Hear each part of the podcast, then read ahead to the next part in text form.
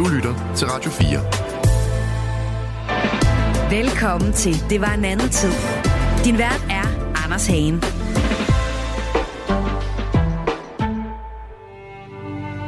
På dette afkom mand efter mand og mand af mand aflevet ud i rettidig lovligt ægteskab skal kronen nedarves efter første fødselsretten og den afnægeliske linealfølge. Sådan stod der i den danske tronfølgelov nedskrevet den 31. juli 1853. Det lyder jo frygtelig gammeldags og ret klodset her i 2024, men de her principper er jo stadig noget, der fungerer i det kongehuset her i 2024. Fordi det vigtigste, det øverste, øverste der står på to-do-listen for en konge eller en dronning af Danmark, er nemlig at selvfølgelig gifte sig ordentligt, men selvfølgelig producere en arving. I dag også gerne en pige. Men hvad gør vi egentlig, hvis der ikke er en øh, arving i Danmark? Det finder vi ud af i dag. Vi åbner nemlig et øh, overraskende dramatisk kapitel af Danmarks historie.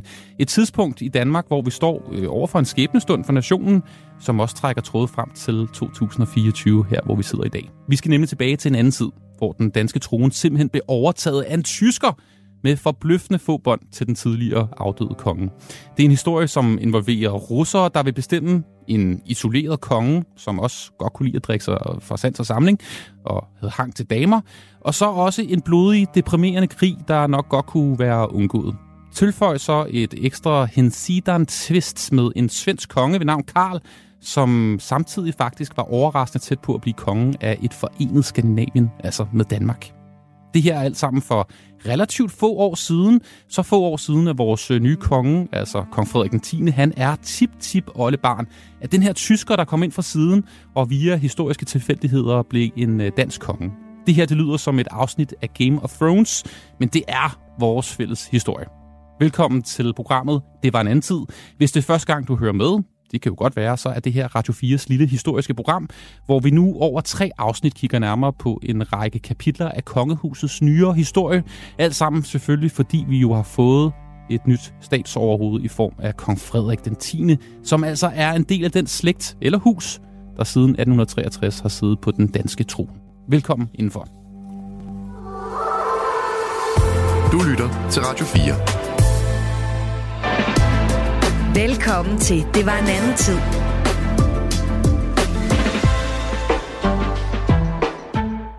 Hej, Rasmus Klenthøj. Hej.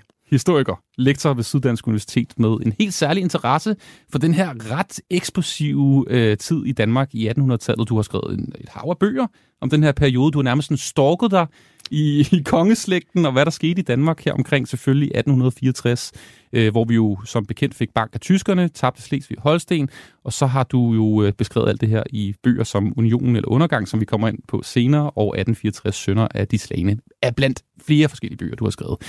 Det her, Rasmus, er jo en vild øh, periode i, i Danmark, hvor samfundet udvikler sig øh, lige så hurtigt som sådan en sprinterafslutning af Tour de France. Altså, der sker noget hele tiden. Ikke? Vi får demokrati, en form for demokrati. Ja krig. Øh, det er et land, der er på randen af at blive opslugt af Tyskland. Vi får en ny kongeslægt. Alt sammen noget, der også er på en eller anden måde flettet ind i hinanden. Øh, det kan godt virke som et dumt spørgsmål, Rasmus, men hvorfor er du så fascineret af lige præcis den her periode af Danmarks historie? Det er en overgangsperiode.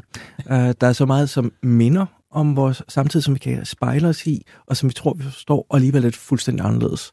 Uh, og samtidig er der så mange åbninger, så mange muligheder, for du kunne have gået i en helt anden retning. Uh, og det er det, jeg finder fascinerende. Mm. Det er, det, det kunne, man kunne have fået forenet Skandinavien. Det kunne være, at Danmark var forsvundet. Det kunne være, at man havde fået Danmark til Ejderen. Det kunne være, at uh, det kunne være, at man havde gennemført enevælden. Der, der var mange ting, der virkelig var i spil på det her tidspunkt, og vi har sådan, det kommer vi jo ind på, vi kunne have fået 117 forskellige konger. Altså, der var alle mulige forskellige muligheder, og jeg ikke, det var den mest usandsynlige, man endte med, men det var godt nok heller ikke første valget. Rasmus, jeg ved jo, du stod også på den her store tronskiftedag. Øh, du stod ikke på Christiansborg Slottsplads sammen med hvad, 200.000 andre danskere, men du stod på Amalienborg Slottsplads sammen med din datter. Det gjorde jeg.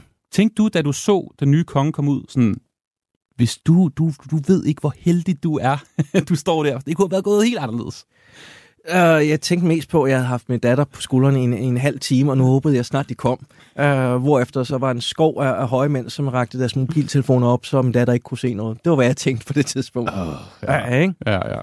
Øhm, Rasmus, jeg ved jo, du også er, er stor Game of Thrones-fanatiker. Du kan godt lide at se det. Har set det. Ja. ja.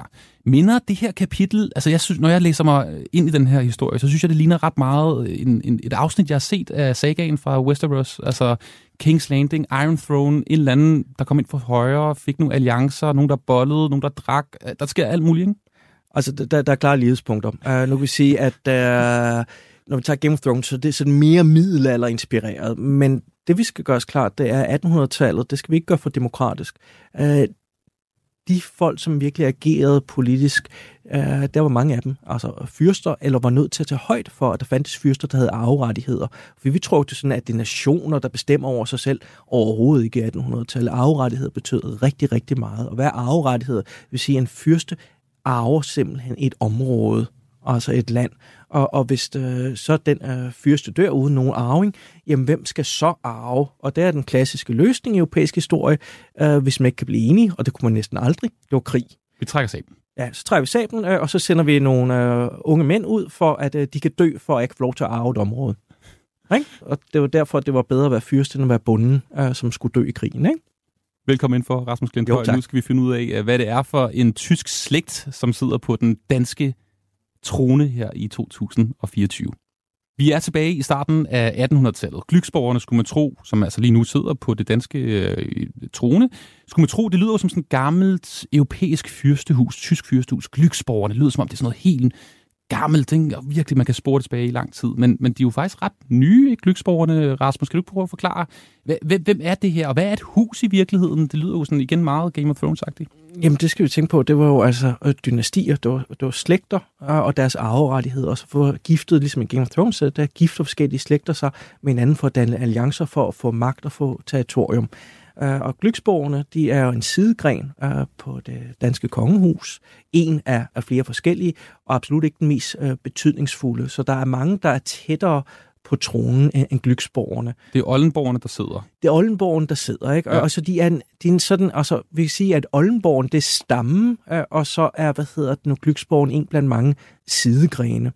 Uh, men hvis du spørger, uh, og så uh, hendes majestæt dronningen, um, det er hun jo stadig, øh, selvom hun har appliceret, øh, så vil hun se sig selv som Oldenborger. Øh, og det kan du sagtens argumentere for, øh, hun er, men altså det er en, en sidegren øh, på Oldenborgerne. Mm, men, men et hus, som ikke har heddet Glyksborgerne i særlig mange nej, år, vel? Nej, det, det hedder Bæk øh, før det, og det er derfor, at øh, modstanderne øh, af, af prins Christian, øh, at de kalder ham herr Bæk. Altså for ligesom at øh, i talsætte, altså hvem er han i virkeligheden, ikke? Og så og det er den senere Christian 9. du, du ja. tænker på her, som altså er den første øh, konge fra, fra Glyksborgerne. Hvor, hvor er vi henne, Glyksborgerne? Det lyder som sagt meget tysk. Hvor er vi henne? Jamen, vi er hertugdømmerne, ikke? Og Christian selv, øh, altså nu kalder du ham en tysker. Spørgsmålet er, hvordan vi skal se ham. Han er født i Sydslesvig øh, på Louisen Lund, som ligger i det, altså det sydligste øh, Slesvig nede ved Slien. Øh, og øh, han voksede op med, med tysk som sit første sprog, men han taler også dansk om med, med, med tysk øh, accent. Og han forstår sig nok primært ud fra et dynastisk hensyn, også han tilhører det her hus, Glyksborgerne, og, og, og så hans fædreland, øh, det er ikke Danmark, men det, øh, hvis det er noget, så er det, så er det hele staten. Og hvad er hele staten? Det skal huske på, det er før 1864, Danmark er ikke nogen nationalstat. Øh, vi har kongeriget Danmark, så har vi hertugdømmet Slesvig, som er et hertugdømme under Danmark, men hvor befolkningen er nationalt delt mellem øh, danskere og tyskere og friser og sågar.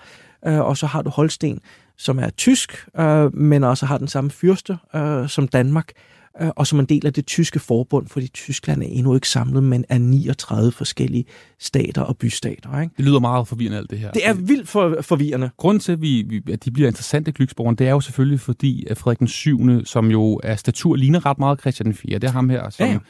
stor vom. Ja. Øh, godt kan lide at gå i lidt i militæruniformer, i hvert fald på, på Ja, og så med fes. Han kan godt lide at gå med fest og ryge pibe, ikke? Og så, så hvad hedder det nu?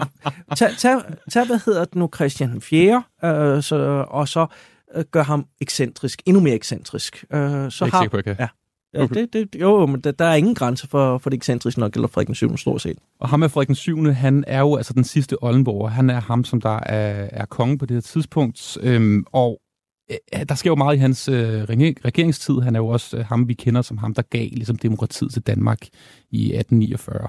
Men problemet med ham jo, mm. Rasmus, det er jo, at han ikke har nogen børn. Det er derfor, at vi snakker om de her øh, Klyksborgere, den her ja. øh, tyske familie.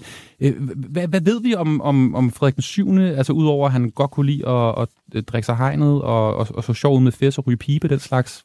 Øh, ja, så var han øh, løsløgner uansvarlig, og så led han ikke op til minimumskravet for en konge, nemlig at sætte børn i verden, selvom han var gift tre gange. Og hvorfor er det, at du har jo selvfølgelig ikke mødt ham, og du er, ikke, øh, du er ikke doktor og den slags, men hvorfor har han ikke fået nogen børn? For det må jo alligevel være det vigtigste for ham i hans liv, ikke? Jo, altså det, det er at uh, sådan set uh, enten at få børn, eller at få noget, eller anerkende nogen som værende sine børn. Det skal du huske på i denne sammenhæng. Det, det vigtigste er sådan set ikke, om du formelt set er, er far uh, til, til børn, det er, at du anerkender nogen som værende dine børn, så de har afrettigheder det, det er aldrig sådan blevet fuldt ud dokumenteret, men sandsynligvis var Christian 8. selv øh, ikke sådan øh, biologisk set Oldenborg. Hmm. Christian 8. som jo... Er øh, Frederik far. Ja. Uh, han havde i hvert fald en slående lighed med uh, Arveprins Frederiks uh, uh, adjudant. Og oh, Christian 8. er det ikke også ham, man siger, der er hos Andersens far? Uh, det, det, der, det, der, det der rygter om, det, det, uh, det er dog aldrig nogensinde uh, blevet uh, bevist på en måde, hvor at det er bredt anerkendt. Ej, det er også noget med, at man skal grave nogen lige op og noget DNA-analyse. Der, der, der, går nogle, der, der, der er en, som har prøvet på at bevise det her ret vedholdende, og der er ikke så mange andre, der er blevet overbevist om det. Um, okay.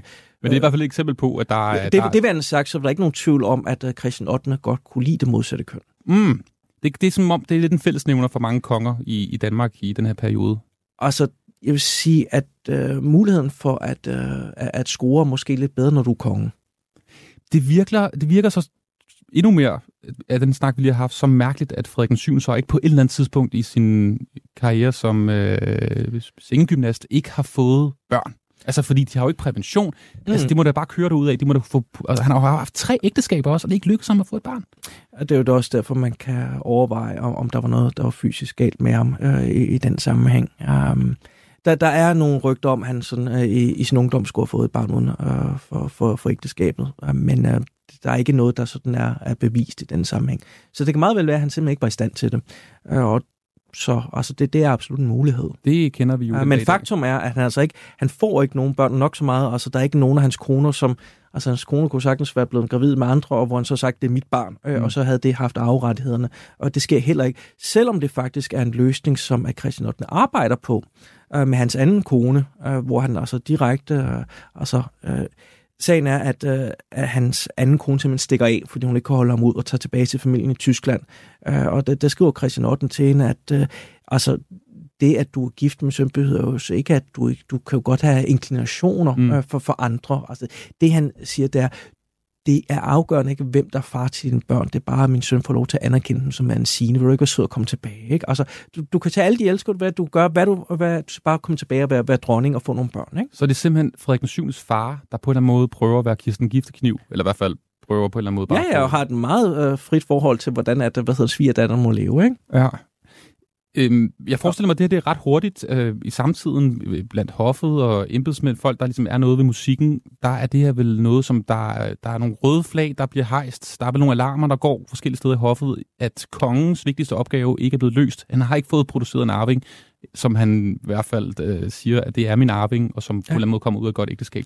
Hvad, hvad, hvad sker der her samtidig? Hvornår begynder det at blive noget, som man snakker om, vi skal finde en løsning på det her? Det skal allerede i 1830'erne. Okay. Uh, sagen er, at hvad det nu, første gang, at Frederik blev gift i 1828, uh, øh, hvor han blev gift med Frederik den 6. datter for at forene sådan i forskellige uh, grene af, af civile kongehuset, styrke arvekravene, um, og, og det går bare virkelig, virkelig galt, fordi at Frederik uh, er så fundamentalt uansvarlig, uh, drikker sig i hegnet, uh, boller til højre og venstre, uh, og, og, og værst af alt, så banker han sin kone.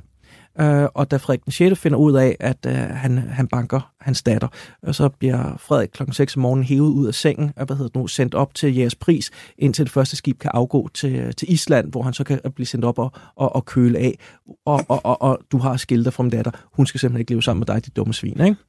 Okay, så han var ikke en nice catch på den måde? Nej, det, det, var, ja. det var han ikke. Øh, og problemet er, at han bliver ved med at være lige håbløs. Altså, der, der, der er hele tiden der håb hos Christian 8. om, altså som ikke er Christian 8. nu på det her tidspunkt, fordi du har stadig Frederik 6. Ikke? Men farmand, øh, han, han håber hele, hele tiden, altså min, min søn, kan, kan du ikke forbedre dig? Kan du ikke opføre dig ansvarligt? Vær nu sød og gifter? Vær nu sød at sætte en arving i verden? Eller i mindst have en kone, som, så kan få børn med nogle andre, som så er dine. Ikke? Altså, vær nu lidt ansvarlig, lad være med at drikke dig i hegnet hele tiden, lad være med at... Øh, øh, altså, Frederik har en forkærlighed for kvinder og folket, mm. øhm, øhm, og, og ikke for prinsesser. Det, og det, det, det kan man måske godt. Ja, jamen, det, det, det, det er helt i orden, du har, men, men du bliver nødt til at forstå, at dine arverettigheder holder staten samlet, øh, og hvis der ikke er nogen til at arve, så kan resultatet blive krig, og folk dør. Øh, og derfor er det uansvarligt øh, ikke at opføre sig ordentligt. Ikke? Altså, med andre ord, du kan lige så mange elske inden du vil, men vær nu sød at finde dig en prinsesse, som kan få børn og anerkende de børn. Det er det mindste krav, ikke? for ellers dør mennesker, hvis du ikke gør det her. Samtidig så er det jo, altså man kan jo mærke ude i horisonten, at der sker ting og sager i hele staten. Det ser ja. ikke godt ud med Slesvig-Holsten. Det er øh, mange af dem, der er tysksindede, der i virkeligheden måske gerne vil være og er utilfredse med, hvordan øh, det foregår i Danmark. Øh, resten af kongeriget. Kan, hvad, hvad, hvornår begynder klyksborgerne sådan at røre på sig, og hvornår begynder nogle andre kandidater at røre på sig? Fordi det her rygte må jo, må jo løbe rundt omkring i kongeriget, at vores øh, kommende øh, konge og på det senere tidspunkt, vores konge har ikke nogen børn, vi har ikke nogen arving til, øh, til det her øh, rige. Jamen det, det rører på sig i 1830'erne. Okay. begynder det, at, øh, det begynder man allerede at forudse, at, øh, at Frederik er så håbløs, så det kan meget vel være, at der ikke er nogen arving. Og hvad gør vi så?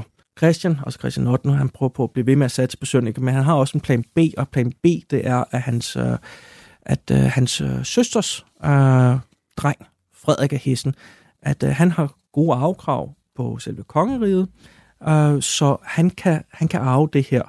Så er problemet med hertugdømmerne, fordi at øh, Slesvig, øh, det spørgsmål, følger det Danmark, eller følger det tysk skik i forhold til arverettighederne? Og hvad med Holsten? Følger det tysk skik? Det mener tyskerne og holstenerne. Øh, I Danmark, der tolker man som om, at i 1806 var det at blive ændret, da Holsten formelt set kortvej blev indlemmet i Danmark. Så der er sådan helt strid om, hvordan man skal tolke arverettighederne. Fordi at i Danmark, der kan du arve, hvis der ikke er nogen mænd til at arve igennem, så kan du arve gennem kvinder.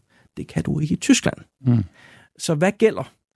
Og der er sagen den, at en af dem, som har de bedste arvekrav, hvis du tolker tingene tysk på Holsten, det er den russiske zar. Den gang jeg tog afsted, den gang jeg tog afsted, mit pige ville med, ja, mit pige ville med. Det kan du ej, min ven, jeg går i krigen hen, og hvis jeg ikke falder, kommer jeg nok hjem igen.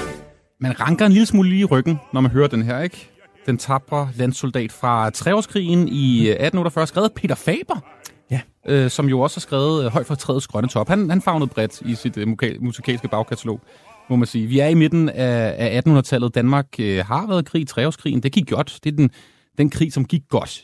Ja, altså det, det, det, altså hvad det nu, øh, også bliver udlagt som dansk sejr. Altså det kommer an på, hvordan man, man tolker det. Altså i og for sig, øh, danske nationalister tabte, Slesvig Holstenske regionalister tabte, og tyske nationalister tabte. De tabte alle sammen, fordi hele staten, som de alle sammen ønsker at springe i luften, der siger stormagterne, vi er nødt til at holde den samlet. Det er Europas interesse, det øh, bliver samlet, øh, så ingen af jer får ret. Hmm. Men slaget ved Isted, det var da en, en, en stor stund Det var, for, det var en, øh, hvad hedder det nu, uh, muligvis det største slag i Nordens historie, og, og man, man, man, man vandt, uh, hvorefter den uh, oprørsherren trak sig tilbage til Holsten, hvor Preussen sagde, I må ikke slås i Holsten. Mm. Uh, så man kunne blive stående der i det sydlige Slesvig, og så, hvad hedder det nu, fra tid til anden, så kom der nogle holstener og sådan hen over Ejden, så kunne man slås lidt med dem, og så var sådan en stillstand, indtil at i virkeligheden var det Preussen og Østrig, der sagde til, til Slesvig holstenerne, nu skal I overgive jer, og vores soldater på vej mod Holsten, så nu, nu holder det op. Okay, så det var måske ikke, det var måske ikke den 2 0 ja, jeg havde troet. Nej, nej, det, var, det var basalt set, det var Preussen og Østrig sagde, nu stopper lejen. Fordi det havde Saren fortalt dem, at de skulle gøre. Du lytter til Radio 4. Spillet om den danske krone er altså i gang, fordi vi har jo ham med Frederik den 7. Han er den hovedkarakteren, som er den her udulige konge, som ikke, øh, udover at han slår på kvinder og boller til højre og venstre, så har han altså heller ikke fået nogen arving. Det er et kæmpe problem. For siden øh, 1448 har den danske trone haft en mand fra den oldenbudske slægt på tronen, men Frederik den 7. har altså ikke nogen børn. Oldenborgerne kommer til at uddø. Og der er heller ikke nogen lige i hans nærhed. Der er ikke en bror eller nogen, der ligesom kan overtage tronen. Han, han har en onkel, men han er også barnløs, ikke? Nej, det er uduligt, det er. Ja. Øhm, jeg tænker, vi, uh, vi skal kigge lidt nærmere på kandidaterne til at overtage efter Frederik den 7. Men før vi lige når så langt, bare lige sådan en kort skitsering af Rasmus Lindhøj. Kan du lige prøve at fortælle, hvad det er for en periode i, i kongeriget Danmark, som vi befinder os i? Fordi det kunne nærmest ikke være et dårligere tidspunkt, at vi står uden en uh, kronprins i kulissen, der kan overtage uh, tronen, vel? Det, det, for det første skal vi huske på, at det, det er på bagkanten af Napoleonskrigene, hvor man går fra at være en regional magtfaktor til at være en af de, de, de mindste og mest ubetydelige øh, stater i Europa. Ikke? Så vi har øh, grundlæggende, at vi har en lille stat, som er betydningsløs, og som på afgrundens rand, øh, og som så samtidig er ved at blive splittet mellem to nationale bevægelser. Fordi det, der har bundet stater sammen i Europa, det er de dynastiske arverettigheder, det er kongen, der bestemmer. Nu begynder man at sige, at det er folket, der skal have, have magten. Altså ikke demokrati i moderne forstand, men i hvert fald også alle de folk, som er rige og dannet, de skal øh, have, have stemmeret. Ikke? Uh, og hvis du begynder at sige, at folket skal have magten, så er det næste spørgsmål, hvem er folket? Og når du så siger, at folket det er sådan folk, der har den samme øh, kultur, det samme sprog, samme historie, hov, hvordan er det så i Danmark, den danske helstat der? Jamen, det, har du ikke et folk, der har du mindst to, hvis du ikke har flere, ikke? Mm. Er der også nogle islændinge og grønlænder? Ja, ja, men, ja, ikke? Altså så igen, uh, hvor, hvor, hvad gør vi så, ikke? Så det, du begynder at få den her brydning mellem fyrstesuverænitet, at det er fyrsten, der bestemmer, og binder stater sammen til folkesuverænitet, det er folk, der skal bestemme deres egen stat, det gør, at dynastiske uh, multinationale stater, som den danske, bliver sprængt i luften i den her periode, eller bliver stærkt udfordret. Men hvordan kan det så være, at der er andre øh, imperier og kongeriger og kejserier, der samtidig ikke har nogen problemer? Russerne for eksempel, og de har, tyskerne, de har Østrig, masser, Ungarn og... Øh... De, har, de har jo masser af problemer, uh, men uh, det, det løser de ved at sætte hæren ind. Ah, det har vi uh, ikke. Nej, jamen, det, har, det, det, jamen, det, det er jo det, vi gør ved treårskrigen, ikke? Uh, så så det, det, det er løsningen. Det er, hvad hedder det nu, hvis du nu er sådan en, der synes, at det er godt uh, at bevare tingene, som de er, uh, så når der nogen stiller nogle krav, jamen, så sætter du hæren ind. Ikke? Så vi har en idé om, at demokrati er forbundet med fred. Øh, sagen er, at øh, demokratier, øh, det er nogen, der bliver skabt gang, gennem lange processer, gennem krig. Og i 1850, der fornemmer jeg, at vi har så lige haft en her krig, hvor vi, det, det, det, vi vandt, eller det blev i hvert fald uafgjort. Øh, det, var, det var ikke så godt, og vi vandt måske kun, eller i hvert fald havde det positivt for, for, for hele staten, fordi der var nogle andre, der sagde, at modstanderen skulle stoppe. Ja, ikke? altså hvis du nu gik ind for hele staten, og det var der både folk i hertugdømmerne og i Danmark, der gjorde, og så hvis du var konservativ, så synes du, at det var en god idé med hele staten generelt. Mm. Det vi skal også huske på, altså i dag øh, vil der være mange, der siger, at det nationale noget, der er sådan mere konservativt. Øh, I øh, i 1800-tallet, der var det nationale noget, der befandt sig øh, enten på midten eller til venstre for midten. Mm. Og mens at de konservative, de havde alt med det nationalitet. Og hvad betyder det at være dansk på det her tidspunkt i 1850? Fordi jeg fornemmer på dig, Rasmus, at det egentlig ikke rigtig har nogen betydning, udover at man har en fælles fyrste, en fælles konge. Jo, altså, altså hvad hedder det? Jamen, så ser du, altså den form for, for danskhed, vi har i dag, den bliver i høj grad skabt øh, i løbet af guldalderen. Uh, så altså den uh, dyrkelse af, af sproget. Så, Nationalsang, der er jo land. Ja, ja. Og, altså, hvad hedder det nu, øh, den, øh, den sprog, det kultur og så videre, det, det er i høj grad noget, som vi, vi, vi, der bliver opdyrket på det her tidspunkt af, af, af, af kunstnere og, og, og lærte. Men ikke fra kongehusets side, fordi nej, nej, nej, nej, det er jo i hvert fald det, det vi ruller med nu her i 2024. Det er kongehuset, der i virkeligheden er vores fælles identitet, ikke? Kongehuset kan til nød acceptere det, vi kalder for en kulturel nationalisme, men en, der begynder at stille politiske krav, der siger, at nationen skal bestemme over sig selv, det, det, det har man det rigtig stramt med. Øh, for det første, fordi der er enevælde, og hvis man gerne vil holde fast i enevælden, jamen, så vil du ikke give folk magten, øh, på grund af, at folk er uansvarlige. Øh, og, og hvis man ser på, hvordan at du siger, at du får så den demokratiseringsproces, ikke? hvad det første, der sker, det er, at hele staten ryger en borgerkrig, så man kan måske godt forstå dem, som tænker mere sådan enevældende, det der binder ting sammen og undgår borgerkrig med. Ikke? Så det er en, en bakset tid lige her i, i midten af 1800-tallet for, for hele staten, fordi der er en, der er en stor del ja. af befolkningsgruppen, der vil noget andet, der snakker ja. et andet sprog, og vi har en konge, som ikke har en, øh, en søn, eller i hvert fald ikke en arving til, til tronen, og, og resten af Europa er måske også interesseret i, at vi beholder os lidt i ro i, i kongeriget Danmark. Jeg synes, vi skal kigge lidt på kandidaterne, fordi der er selvfølgelig øh, gang i, i spillet om tronen, hvem der gerne, øh, hvem, øh, hvem vi i Danmark gerne vil have som konge, men hvem også andre lande, nationer, andre riger gerne vil have, skal sidde på tronen i, i Danmark. Og jeg tænkte, Rasmus, at vi skal prøve at gå nogle af kandidaterne igennem, fordi det er nærmest ligesom en jobsamtale, det her. Ja. Ikke? Øh, eller måske nærmere en præsidentkampagne, hvor man søger endorsements ikke? Øh, rundt omkring. Kan vi måske sammenligne det? Der, der, der er lige et punkt om begge ting. Ja, hvem har vi? Øh, fordi udover, øh, vi skal nok komme tilbage til Glyksborgerne, som jo så ender med at, at, at sejre. Hvem, hvem har vi ellers, der kunne, kunne være, være en god konge af Danmark på det tidspunkt? Altså den suveræn bedste kandidat i udgangspunktet, øh, det er Frederik af Hessen. Øh, han er øh, altså nevø af Christian 8. Har et godt navn. Han har et godt navn, han har et rigtigt navn. Det, det, de fleste af dem øh, hedder, hedder noget i den retning, men man, øh, øh, det gør man, hvis man skal gerne være, være tænke, at man måske en eller anden dag kan komme i spil til det her. men han bliver, han bliver gift med Sarens yndlingsdatter. Øh, og, og så, kan du, så har du Saren i ryggen, og Saren har jo afkrav på, på Holsten, så du kan overhovedet ikke stå bedre. Sagen er bare, at, øh, at hun dør i barselssengen, øh, og det samme gør øh, barnet dør få dage efter, hvorefter Saren er rasende på Frederik af Hessen, øh, og overhovedet ikke vil støtte ham. Fordi det er hans skyld, at det sker. Altså, det, det, det er jo sådan set ikke særlig rationelt det her. Jeg tror ikke, han, han er jo ikke planlagt ud fra, at hans kone skal dø i barselssengen. Det tror jeg faktisk, han er oprigtig ked af. Uh, men uh, det er simpelthen, Saren giver Frederik uh, skylden for, at hans datter dør. Du skal lige forklare mig, Rasmus, for nu nævner den, du har nævnt det flere gange, den, den russiske zar. Øhm, hvorfor er det en god ting, at den russiske zar synes, du er en fed fyr, for at du kan blive konge af Danmark? Det forstår jeg ikke helt. Det er vel vores konge? Altså, det, der har russerne det, ikke noget det, at sige om. Det, vi skal huske på, det er, at uh, basalt set små stater bestemmer ikke selv. Altså, så, så, altså vi, vi tror, det er sådan noget pusinus, demokratisk noget overhovedet ikke. Der er fem stormagter i Europa. Øh, det er dem, der sætter reglerne for, hvad der kan lade sig gøre, og de holder også hele tiden på en magtbalance i forhold til hinanden, øh, og har forskellige interessesfærer. Øh, og den mest magtfulde på det her tidspunkt er de fem stormagter. Øh, det er Rusland, den russiske zar. Vi har en meget konservativ orden i Europa på det her tidspunkt. Han ønsker ikke ballade. Øh, vi, vi ligger op til Østersøen. Vi, vi har indsejling til Østersøen af jo de danske stræder.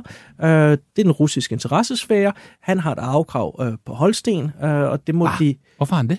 Jamen, fordi han basalt set, vi nu, vi, I vil sikkert kalde ham Roman, Romanov, ikke? Altså, det, det plejer man at kalde Sarne. Han, han er godt håber. Altså, hans slægtstammer kunne hjælpe fra, fra hertugdømmerne. De er jo alle sammen gift ind, altså, øh, på, på, på kryds og tværs, ikke? Og det er måske også derfor, at de ikke altid kan få børn. Så han har afret på noget af, af hele staten i virkeligheden? Ja. Okay, det er Ja. jo vildt nok. Ikke? Og, og det bliver de andre nødt til at respektere omvendt. Det er jo ikke sådan, at de øvrige stormagter vil acceptere, at Saren lige pludselig får Holsten, eller for den sags skyld hele Danmark. Det ville altså være meget smart for russerne, ikke? Det vil, det vil de synes var fedt, men det er de også godt klar over, det kan ikke lade sig gøre. Uh, men omvendt, så, så har du så, så meget magt og indflydelse på det. Hvem vil han give sine afkrav til? Hvis Saren sætter sin magt bag det, og siger, at det er det, uh, jeg vil have, så er der ikke nogen, der tør at sætte sig imod det. Uh, og så Og, og danskerne affinder sig med det her. De ligger sig ned og siger, det er fint, Øh, altså, du, du øh, bestemmer. det gør, altså, hvad hedder den, Christian 8. hele politik går ud på at vinde Saren, øh, for at øh, få, få hans støtte. Øh, så det, det, det ved øh, Christian 8. godt. Hvis du er en del af oppositionen, så vil du sige, at jeg ønsker ikke russisk indflydelse. Jeg ved ikke, om det lyder bekendt. Øh, jeg, jeg vil ikke have, at vi er en russisk magnetstat. Øh, derfor vil vi gerne have en anden løsning. Øh, og det er der, at der er nogen, der øh, begynder at se mod, øh, mod Stockholm. Øh, og der er også andre, der siger, jamen, hvad med, med Augustenborgerne? Augustenborgerne slår sig helt eksplicit op på, vi er ikke den, vi er den antirussiske kandidat til tronen. Okay, ja. Og prøver til gengæld så at øh, vinde støtte i øh, Tyskland, øh, men også i øh, Frankrig og i Storbritannien, fordi vi netop ved, ved at støtte os, så øh, sørger vi for, at russerne ikke får kontrol øh, med ind- og udsejlingen til Østersøen. Og det har med Christian af Augustenborg. Eller? Ja, Christian August. Øh, August, ja. ja. ja. Det er deres kandidat til tronen, som også på en eller anden måde er nede. Altså Augustenborg, det, Au- Ja, Augustenborg, det, det, er jo, det er jo, hvad hedder det nu, øh, det, det er vi i Slesvig og Sønderjylland. ja, Ja. ja. ja. Okay, så, så der har vi... Alt, øh, Ja, vi det er jo, altså, det er jo dronning Ingrids øh, yndlingsslot, ikke? Sommerresidensen, er det ikke? Og det er Gråsten. Det er Gråsten, undskyld. Det Gråsten. Ja, Ja, hvad hedder det nu? Uh, nej, uh, når det gælder uh, Augustenborg, som er et fantastisk uh, smukt slot, uh, så valgte man, uh, da at uh, Sønderjylland kom tilbage uh, til Danmark i 1920, at gøre det om til et uh, sindssygehospital. Altså som et uh, sådan monument over, hvad man mener om Augustenborgerne. Uh, nu er det statsadministration i stedet for. Okay. Nå, men vi har altså Frederik Hessen. Han er ude, fordi han øh, dræbte Sarens øh, datter. I hvert fald ifølge Saren, ikke? I Ja, ikke? så han, han, altså, Saren kan ikke længere lide ham, men uh, Christian 8. synes stadig, det er hans uh, primære kandidat. Ikke? Og Ja. han bliver ved med at være sådan en, som er i spil, men han er, sådan, altså, han er virkelig blevet en vingeskudt. Ja, det må man sige. Ja, Og ikke? han, han har så heller ikke nogen arving, jo. Nej, nej, nej, nej, nej, han bliver gift igen så. Okay, okay. Uh, så uh, men uh, Så Saren synes, han er noget- et røvhul, ikke? Så har vi så øh, Christian August, som sagt. Hvorfor bliver det så ikke ham? Hvad sker der der? Jamen, Christian August, han, hvad hedder det nu, kører en, øhm, en farlig strategi. Og så han, det er det, man kalder brinkmanship øh, på, på, på engelsk, ikke? Altså, øhm, hvor at han har gode arverettigheder i hertugdømmerne. Der har han øh, altså klart bedre end, end, end hæsserne, men hæsserne har en bedre, øh, har bedre afkrav i, i kongeriget. Så det han siger, det er, at han, jeg støtter oplag den her Slesvig-Holstenske bevægelse. Ikke? Mm. Øh, og siger, jeg har afkravene her. Og hans mål er så at sige, ved at gøre sig uomgængelig i hertugdømmerne, så vil stormagterne gøre mig til konge af Danmark.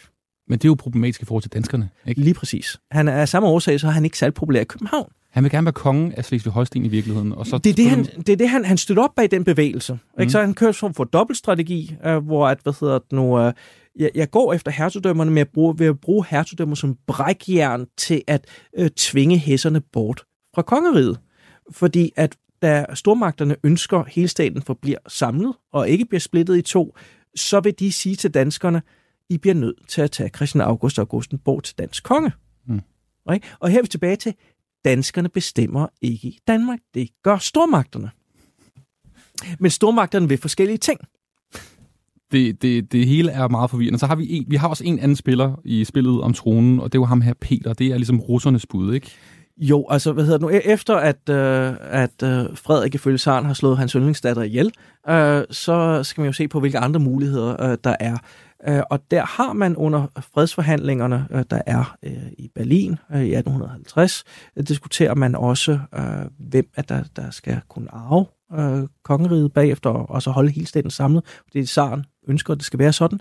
Øh, og der er Sarens kandidat øh, Peter Oldenborg. Øh, det lyder jo meget rigtigt jo. Ja, altså vi, vi kunne, altså, ja, han, han, han er Oldenborg øh, i, i den grad, ikke? Uh, han hedder Oldenborg, kunne hjælpe ikke? Men uh, sagen den, at Peter har været aktivt involveret i at støtte uh, oprøret i hertugdømmerne. Og så han, han har kæmpet simpelthen uh, aktivt på Slesvig Holstens side af, hvilket gør, at han ikke er super populær i København. Kan man godt forstå. Ja. Så er han ligeglad. Ikke? Altså der, det, det kan godt være, at han kæmper med oprørende. Jeg er ret ligeglad, hvad I men, med I mener. Ikke? Men Peter dukker så op i, i Berlin, og der, Hvad sker der der? Jamen, det der opfører han sig så håbløst, uh, og bliver ved med at tale så grimt om Danmark og danskerne, at prøjserne bliver nødt til at skrive til Saren og sige, du, du, du kan ikke vælge ham, for det går, det går ikke galt, det går helt galt, hvis vi sætter ham der på tronen. Altså, det vil eksplodere med det samme. Altså, vi, vi skaber et nyt problem. Ikke? Vi skal løse problemer, vi skal ikke skabe nye problemer. Så vi har en mand, som Saren siger, du har jobbet. Det er mig, der bestemmer over, hvem der skal være ja. konge af Danmark. Du har jobbet, bare ja. rolig. Ja. Så tager han så til sådan en, et møde med nogle andre mennesker, ja. Ja. Og, og kommer ind døren med jobbet som konge af Danmark, og ja. forlader rummet. Ja, med ingenting. Ikke? Fordi han har sagt... Fordi han er en idiot. altså, du skal være, altså ved du, hvis du gerne vil være konge af Danmark, så, det, så behøver du ikke blive ved med at sige, at Holstenerne er helt ret, at danskerne de er nogle bunderøver, ikke? Altså, det, det, det er bare ikke det, du skal rende rundt og sige, hvis du skal være konge af Danmark. Du kan mene det, men du skal holde din kæft. Mm. Og her kommer der så en anden mand, en anden bud på en ny konge ind ad døren, som også kommer fra det her stridsområde, øh, nemlig Slesvig-Holsten. Jeg fornemmer, der er en sammenhæng. Altså, at det, man skal have en mand ned fra det område. At du skal have ting, der kan binde, altså stormagterne vil have, altså med undtagelse af Preussen, som er gerne bare vil erobre ting, så vil stormagterne gerne have, at de ting bliver, bliver holdt samlet. Mm. Uh, og der skal du så have nogen, som kan binde kongeriget og hertugdømmerne sammen. Og de forskellige tolkninger af, af, af arvespørgsmålet. Og det er en fyr, der hedder prins Christian. I øvrigt en, en mand, der har de mest imponerende bakkenbarter nogensinde set i kongeriget Danmark. Ja, det er flot. Det, det, det ja, ja. er voldsomt. Ja, ja. Øhm, ja. Og han, øh, prins Christian her, han er som sagt ud af Glyksborgerne. Han ja. er en af de her mange, mange sønner og børn, som øh, meget tidligt i deres liv bliver faderløse. Ikke? Mm-hmm. Ja. Og han kommer ret tidligt til, til København, bliver en del af, af hoffet, fordi, nu skal vi lige holde tungen i munden, Frederik den 6., ja. som jo er søn af ham her, den øh, sindssyge Christian 7. Yep. Ham, der sidder i rigtig, rigtig lang tid som konge, og også ja. har magten som kronprins i mange år. Frederik den 6., han bliver på en eller anden måde en form for... Farfigur, ikke? Farfigur. Altså, ja, så han, han tager moren sin vinge, ikke? Øh, og vi har øh, prins Christian, han ser tydeligvis op til Frederik den 6. og prøver på at modellere sig selv ud fra ham, ikke? Og er det, fordi han tænker, at jeg kan måske faktisk godt på den tidspunkt blive konge af Danmark? Fordi der sidder... tror, jeg, tror jeg ikke, han har gjort så som i, i, i den alder. Nej. Altså, fordi han er, han er så langt væk fra tronen, så det er fundamentalt urealistisk øh, på, på daværende tidspunkt. Øh, selv da han bliver gift i 1842, øh, der er det de færreste. Frederik 6. har nok haft den her tanke, at det kunne være sådan en, en backup-løsning, men det er de færreste, der egentlig ser ham som en reel mulighed. Men 1842, men, det er jo ret tæt på, at han... Ja, ja, men det, det, det er stadig der, at det bliver han så langt nede på listen, så det ikke rigtig bliver tillagt politisk vægt, det ægteskab, han indgår, selvom det faktisk bliver afgørende. Fordi vi har, vi har jo talt om Frederik af Hessen, ham der, som uh, slog Sarens datter ihjel. Ikke? Uh, han har en søster, uh, og hun bliver gift med Christian. Og dermed har vi på en måde altså den hessiske slægts stærke arvekrav på kongeriget. De er direkte øh, linje til? Ja, altså, du, det, det er den tætteste på, øh, når at, øh, at, hvad hedder det nu, er så kongehuset som sådan er, er uddødt ved, ved at øh, hverken at Frederik den 7. eller øh, onkel Ferdinand har været i stand til at producere børn. Ikke? Mm. Øhm, så de to kan til sammen forene nogle arvekrav, der gør, at de står rigtig stærkt. Det logisk vil lige så sige, at være deres, deres førstefødte søn øh, burde arve det, og det er sådan set også den danske holdning at sige, okay, nu vi har nu ved gennem de andre kandidater, de, de har faktisk fået en søn, lad, lad ham arve det. Men nu er det sådan, at øh, prins Christian han har været i St. Petersborg, øh, og Saren kan virkelig godt lide ham. Så i stedet for at sige det Sønneke, som havde været det rationelle, fordi han rent faktisk inkarnerer de to arvekrav, øh, så, så tager vi altså øh, farmand, fordi han er en god konservativ, han minder om Frederik 6., han er ærkereaktionær og, og synes ene vel måske er meget fedt. Tror du, han var taget til St. Petersborg? Han var blandt andet til sølvbrylluppet i Tsar-familien. Tror du, han var taget dertil for ligesom at tænke, det kan være, hvis jeg gør det lidt bedre end for eksempel ham der Peter der og nogle af de andre. Hvis jeg ligesom er en jo, good han, guy. han bliver faktisk sendt derhen sammen med uh, Frederik af Hessen, ikke? Og så, så de, de, de, oh, så det er rent Game of Thrones, det her. Ja, ikke? Ja. Uh, og hvor, altså, hvilke tanker han har gjort sig i den sammenhæng, det kan, det kan man ikke vide. Uh, men selvfølgelig, ligegyldigt hvad vil du altid gøre dig, uh, gerne gøre dig godt, når du møder Saren, ikke? fordi at vi har at gøre med den mest magtfulde mand i Europa.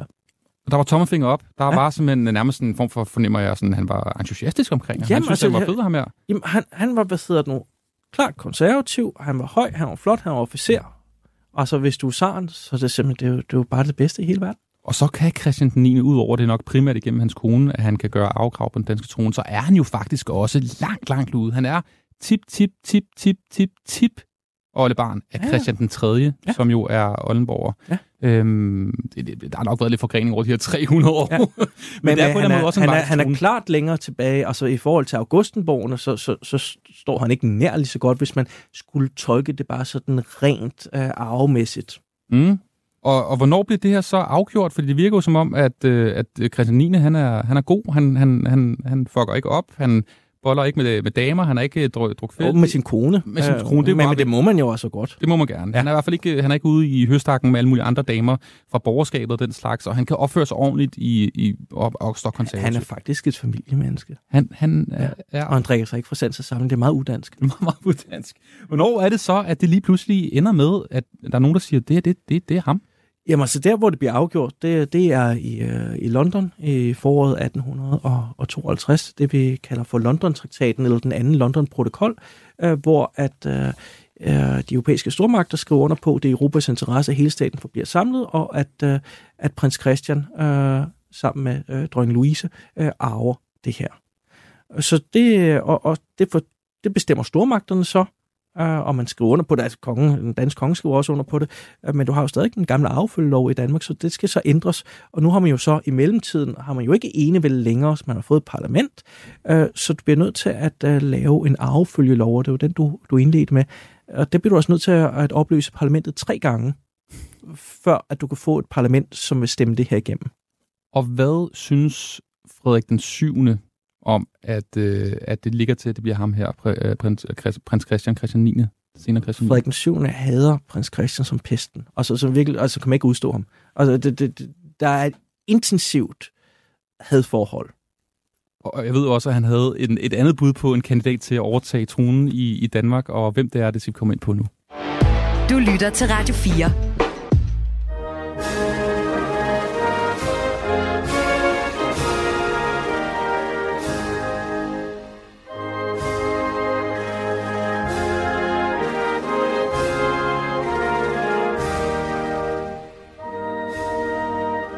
Indrømmet, jeg er lidt bange for at blive henrettet ude på øh, Christiansborg Slottsplads, men jeg synes, den her er den smukkeste nationalspark i Norden.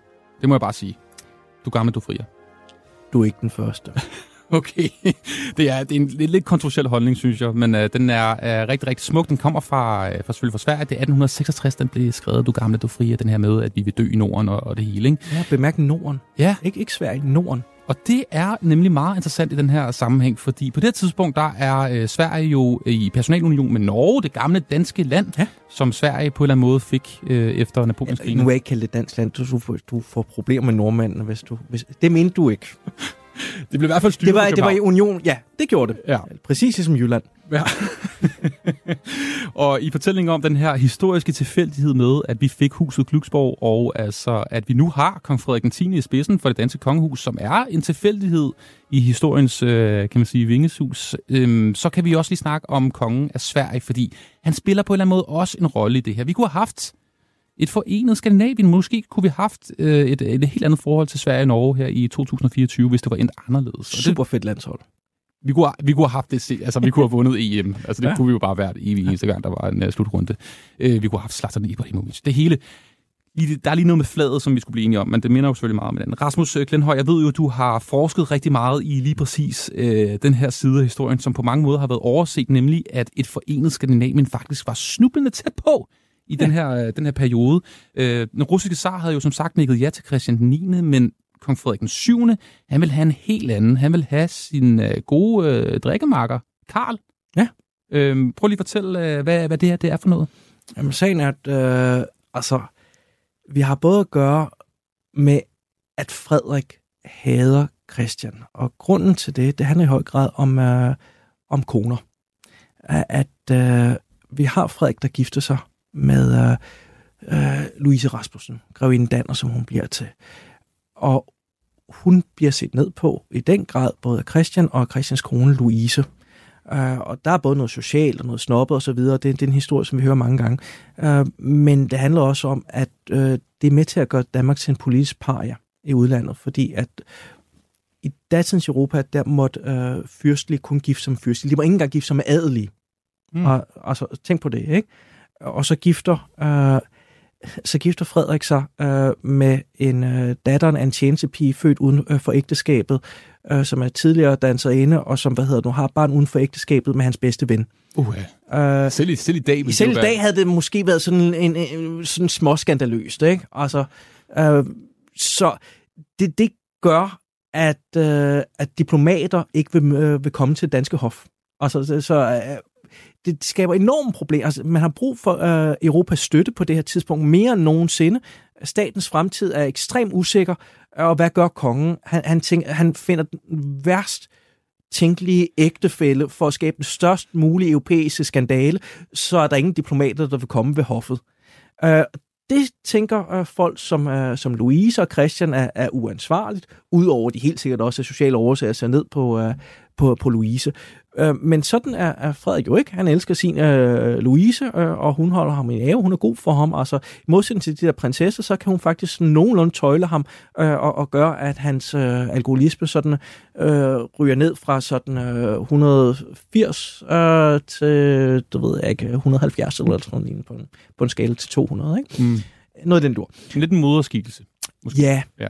Det, altså, øh, det tror jeg faktisk er meget rammende. Uh, men, hvad, men hvad har det at gøre det, med, med Karl og, og Sverige? Fordi at Karl, han er strategiske årsager omfavner. Øh, både, både overført og bogstaveligt Louise Rasmussen, grevinde Danner. Okay, så, den, så den hun, svenske konge synes, det var helt super med sådan en... Øh... Jamen, han kan jo udmærket godt se, at det er dybt irrationelt og fuldstændig vanvittigt, men hvad hedder det nu? Han, han siger, hende kan jeg sgu godt lide, ikke? Uh, skal vi ikke være gode venner? Uh, og, og det er jo politisk set rigtig klogt, og, så, øh, og, det, og meget dumt af Christian. Uh, og så kan godt være, at Christian kan, kan mene, at det er helt forkert med Louise Rasmussen, det har han ret i. Men hvis du nu gerne vil, vil efterfølge og være gode venner med, med, med din forgænger, så kunne det være, at du skulle holde din kæft. Uh, og det, det kan de ikke. Tværtimod sådan, at Louise uh, Rasmussen, altså en Dan, og tager, tager hen for at uh, tage på visit hos uh, Christian og Louise, uh, så vil de ikke åbne porten for hende. Hold op. Ja, der er dårlig stemning. Ja, der er ret, der er ret dårlig stemning. Hvorefter at, øh, at vi har, at øh, Frederik betaler tilbage ved at troppe op i svensk admiralsuniform til familiefesterne. Hmm. Ja, så markerer han, hvad, hvad, hvad han synes. Ikke? Så kong Karl i Sverige, han vil gerne holde parmiddag sammen med Greven Danner og ja, ja. Frederik ja, ikke? og, og, og, og hvad hedder den? De er de samme type, de er begge to ekstremt folkelige og ekstremt drukfældige. Mm. Frederik vinder nok øh, drukkonkurrencerne også, det, eller vinder og vinder. Det, det er ham, der ender under bordet øh, med, med våde bukser. Ikke? Og det var noget med, kender. Var det, var det ikke også noget med, at de mødtes i Skåne og sådan noget, og de havde en eller anden festlig med nogle de, soldater? De mødes i Nordsjælland, de mødes i Skåne, øh, og så hver, hver gang der er høstmanøvre, så hvad hedder det, når mødes de på de skånske sletter, øh, og så hvad hedder den, drejer sig i, i hegnet, og når i nogle tilfælde begyndte de at kaste appelsiner efter soldaterne og sådan noget. En god ja. øh, selskabsleje. Ja. Måske ikke så fedt for soldaterne. Den her skandinavisme, fordi så tænker øh, Frederik den 7. han tænker, hey, Karl Kammerschuk, du skal da bare overtage øh, den danske trone. Hvorfor, øh, hvorfor gør han det, udover selvfølgelig, at de har en masse gode historier øh, og den slags sammen? Hvad, hvad er det ellers, han tænker? Jeg tror, at det betyder nu, at øh, Karl er oprigtig skandinavist. Øh, og så øh, mener, at, øh, at Norden øh, hører sammen, og man basalt set har det samme sprog, den samme kultur, den samme historie. Øh, og derudover det også rent politisk, geopolitisk giver rigtig god mening at samle Nordens ressourcer, fordi så har man ressourcerne til at kunne overleve, øh, og man får magt, man får indflydelse, øh, man er i stand til at forsvare sig selv, øh, folk vil høre på en, når man har den rette størrelse. Adskilt er man for små til at have betydning, samlet så får man betydning og har ressourcen til at overleve. En tankegang, som vi kender fra NATO og EU i virkeligheden, ikke? Grundlæggende ja. Ja. Bare kombineret med, med en form for nationalisme. Mm. Det er vel ikke helt uh, tosset det her, fordi vi har jo haft Kalmarunionen før, og Danmark-Norge har hørt sammen, tvillingeriget altså, i mange, mange hundrede år. Og Du kan sagtens lave et rationelt argument for det her. Jeg fornemmer, at der er nogen, trods alt, der ikke synes, det er den fedeste idé, det her. Hvorfor er det, at uh, tanken om, at en svensk konge skal arve det, det danske kongehus, og vi ligesom forenet tre kroner uh, igen. Hvem er det, der ligesom spænder ben for den her tankegang? Altså, Saren øh, kan ikke lide det. Nej. Øh, fordi lige pludselig vil du have så en øh, relativt liberal statsdannelse, øh, som spærrer udsejlingen til, til Østersøen, og som være allieret med, med vestmagterne, altså med Frankrig og, og Storbritannien, som Saren har været i krig med på Krim øh, i midten af 1850'erne. Så Saren vil synes, det er øh, virkelig, virkelig en dårlig ting. Øh, det er det ene. Øh, så hvis du nu er, er helstatsmand, hvis du synes, at helstaten faktisk er en god idé, at helstaten har eksisteret i 400 år, det vil folk kender, øh, hvis du går ind for det, øh, så vil du være imod. Hvis du synes, at øh, enevælde er, er bedre end en fri forfatning, så øh, vil du gå ind for det. Øh, og hvis du nu synes, at Christian er, er en fin øh, fyr, så vil du også være imod. Og hvis du nu er Christian, så vil du måske også være, være øh, rimelig betænkelig ved det her, øh, fordi at det er ret klart, det er Bernadotterne, der kommer til at sidde på det her.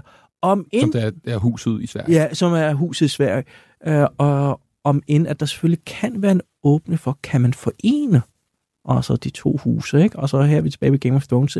På det grundlæggende tankegang, bare kombineret med nationalisme. Okay, så hvis øh, Karls børn, altså kongen af Sveriges børn, på en eller anden måde bliver gift med nogen fra Lyksborg, Oldenborg, hvad ved jeg, nogen, der har, Lyksborg, ja, ja. som har afret til, ja, den danske præcis. så ikke? Fordi at, det, det, og, og det er noget, som faktisk er i spil øh, i... Øh, altså man begynder allerede at tale om det be, begyndelsen af 1860'erne, når det er i spil øh, i, øh, i 1864, og det bliver sådan set også realiseret, bare ikke med de politiske konsekvenser, som man har tænkt sig, det er, at Karl, han har haft sønner, men de er døde, han har kun datter tilbage, hans eneste levende barn. Hvis hun nu bliver gift med Christians søn, ikke Frederik, så kan de sammen arve Norden. superplan. Ja. Men det bliver ikke sådan noget. Nej, Men, men, det vil det kunne det. men, men, men Rasmus, du har jo dokumentation for, for det er det, vi kunne sidde og hygge og snakke, Ja. og det er lidt meget sådan kontrafaktisk og sådan Ja. noget, men, men du har jo dokumentation for, at det, det var snublende tæt på at ske, ikke? Øh, du har et udkast til en øh, unionstraktat, som bliver skrevet i april måned 1864, hvor der er konkrete forhandlinger mellem danske politikere og det svenske kongehus øh, for, hvordan en union skulle have set ud, og hvor det skulle være en federation, hvor at øh, Danmark, Norge og Sverige, altså på samme måde som du har delstater i USA og delstater i Tyskland, havde været delstater med deres egen øh, grundlov og forsamlinger, men du så havde haft et unionsparlament øh, med to kamre, et valgt efter folketal, øh, og et, hvor du havde haft lige mange senatorer, så der havde været altså flest svensker i, i, i underhuset, det vil sige Folketinget, ikke? Det, og så i, i, i øh, overhuset, øh, der havde du haft lige mange senatorer fra de tre forskellige lande, så der var ingen, der ville kunne bestemme øh, over, øh, over et af de andre lande. Men det er det jo rationelt godt tænkt, ja. også i forhold til den krig i 1864 jo. Hvis nu vi havde haft et forenet Norden der, så havde vi da også haft en meget større og mere øh, svulstig her, der kunne banke de der øh, Preussen og de der øh, tyskere i Slesvig-Holsten, der ikke ville være en del Man vil ikke kunne banke dem, men et er, at hvis du samler Nordens ressourcer, så er muligheden for at undgå en krig, fordi at omkostningerne ved at angribe foreningen Skandinavien er større end at angribe bare Danmark. Så det kan være, at du ved at samle ressourcen kan undgå krigen.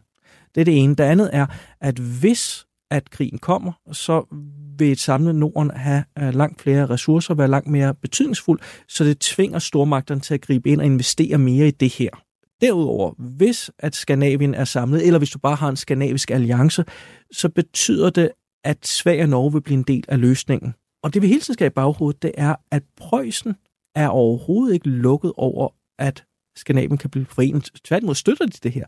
Preussen vil gerne have et forenet Skandinavien, hvor vi bare siger, at vi bliver nødt til at løse det her med hertugdømmerne. Og det man hele tiden er uenig om.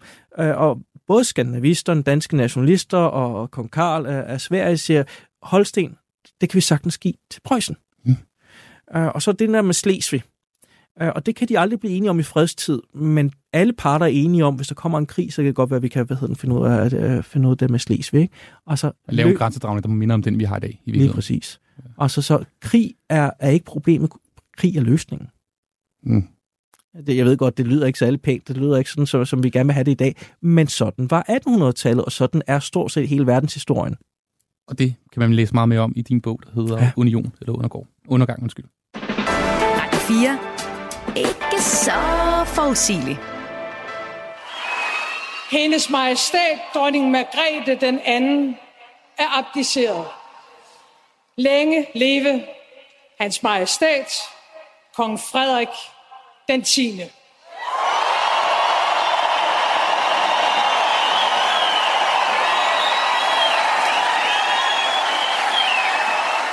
Og nu et nifoldigt leve for hans majestæt, kongen. Hurra! Kæmpe jubel, selvfølgelig, for statsminister Mette Frederiksen, og tror jeg primært også for kong Frederik 10., da han altså blev udråbt her den 14. januar da vi jo altså øh, fik en ny konge af Grønland, Færøerne og øh, Danmark, vores nye statsoverhoved, som altså er 6. generation af Glyksborgerne, som vi her i øh, dagens udgave at det var en anden tid har prøvet at zoome lidt ind på, hvorfor de egentlig endte der. Hvorfor endte Frederik den 10. nu med at være konge af Danmark. Det gjorde han på grund af, at der havde været nogle udulige mennesker i 1800-tallet, i mere eller mindre, ikke? Rasmus Klinthøj og en russisk zar altså bestemte, at det var altså Christian 9. Øh, kong Frederik 10. Øh, selvfølgelig øh, tip tip oldefar, som altså fik den. Lige før vi slutter, øh, Rasmus, ikke, så synes jeg, vi skal slutte af med et, øh, et klip fra Deadline i forbindelse med tronskiftet, hvor der var selvfølgelig debat om kongehuset. Og her sagde republikaner, selvfølgelig skal vi sige, Ekstrabladets chefredaktør Knud Brix, følgende om altså den her, øh, den her slægt. Rasmus, prøv at høre. Det er da et kæmpe problem, at vi har en familie, som ikke er valgt af nogen til noget. Det er jo i øvrigt ikke en familie, som er i familie med den gamle danske kongemagt. Det glemmer vi jo også hele tiden i det her. Oh, Der er masser af mennesker, som siger, at det her, det, de nedstammer tilbage fra den gamle. Det gør de jo ikke. Oh, Margrethe er ud af en ret tilfældig tysk familie, som efter Men det, at de plejer omgang med erhverv. Hvad, har Knud Brix ret her, øh, Rasmus Glindhøj? Altså, det er bare en tilfældig tysk familie, der nu sidder på, på flæsket i Danmark? Nej. Altså, det, det er jo ikke hvilken som helst. Altså, det, det er jo ikke øh, herr Schulz, øh, hvad hedder den, fra Hamburg. Når at Glücksborgerne ender med at komme på den danske trone, så er det jo fordi, at der er nogle arverettigheder. Men pointen er, at der var andre muligheder. Øh, men de er ikke, de er ikke tilfældige. Øh, men kunne det være ind på en anden måde? Jeg kunne, kunne det så. Hvordan vurderer du egentlig øh, Glücksborgernes succes i forhold til øh, den tidligere slægt Oldenborgerne? Altså, hvem, hvem har klaret sig bedst i virkeligheden? De har tabt færre lande. det er rigtigt. Vi har faktisk ikke rigtig tabt noget siden. At ja, ja, altså siden, siden uh, 1864, så har det været begrænset med, med, med landeafstørrelse. Ja, der er Grønland og Færøerne, den hænger lige... Så, så altså, hvad hedder den, der, der, de, de starter jo dårligt ud i, i den sammenhæng. Uh, men uh, men det, det, det er færre lande. Island er jo selvfølgelig, uh, hvad hedder den, trådt ud ja. i, uh, i 1944. Der er også i Vestindiske øer. Det er jo også, og Vestindiske øer skal også. Men, ja. men, men hvis du ser det i forhold til afstående Norge, øh, så, så er det så, sådan i den mindre kategori. Og i den her fortælling, så har de Det afgørende er i virkeligheden afståelsen af Norge. Det er der, Danmark bliver en småstat. Ja. Det er der, det går galt. For pokker. Ja. Men deres succes mål på øh, arvinger, som Oldenborgerne jo baksede med, det må vi sige, så har Glücksborgerne gjort det godt, ikke? Jo, jo, øh, og, og kontinuerligt. Øh, så, så, øh, altså, når vi taler om det der, øh, det minimum, man kan kræve af, af, en, af monark, at sætte arvinger i verden, det, det har de levet op til. Hmm. Men i fremtiden, hvem så ved? Så klart bedre end Frederik 7.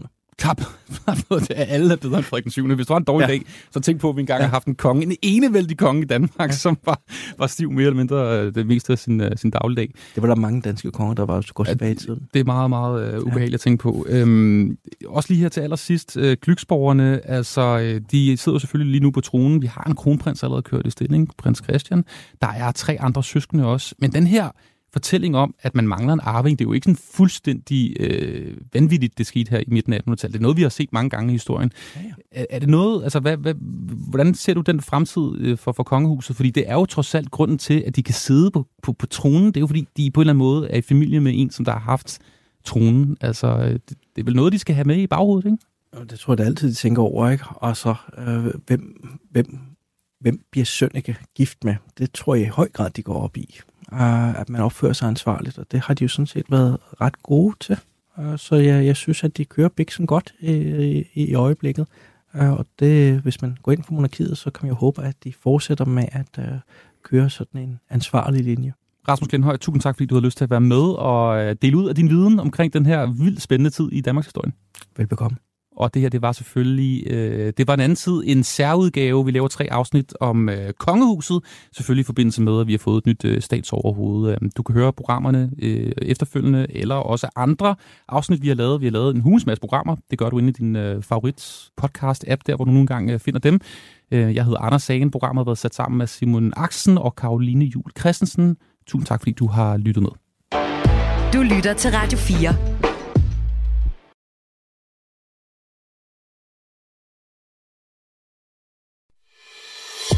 Du har lyttet til en podcast fra Radio 4. Find flere episoder i vores app, eller der, hvor du lytter til podcast. Radio 4 taler med Danmark.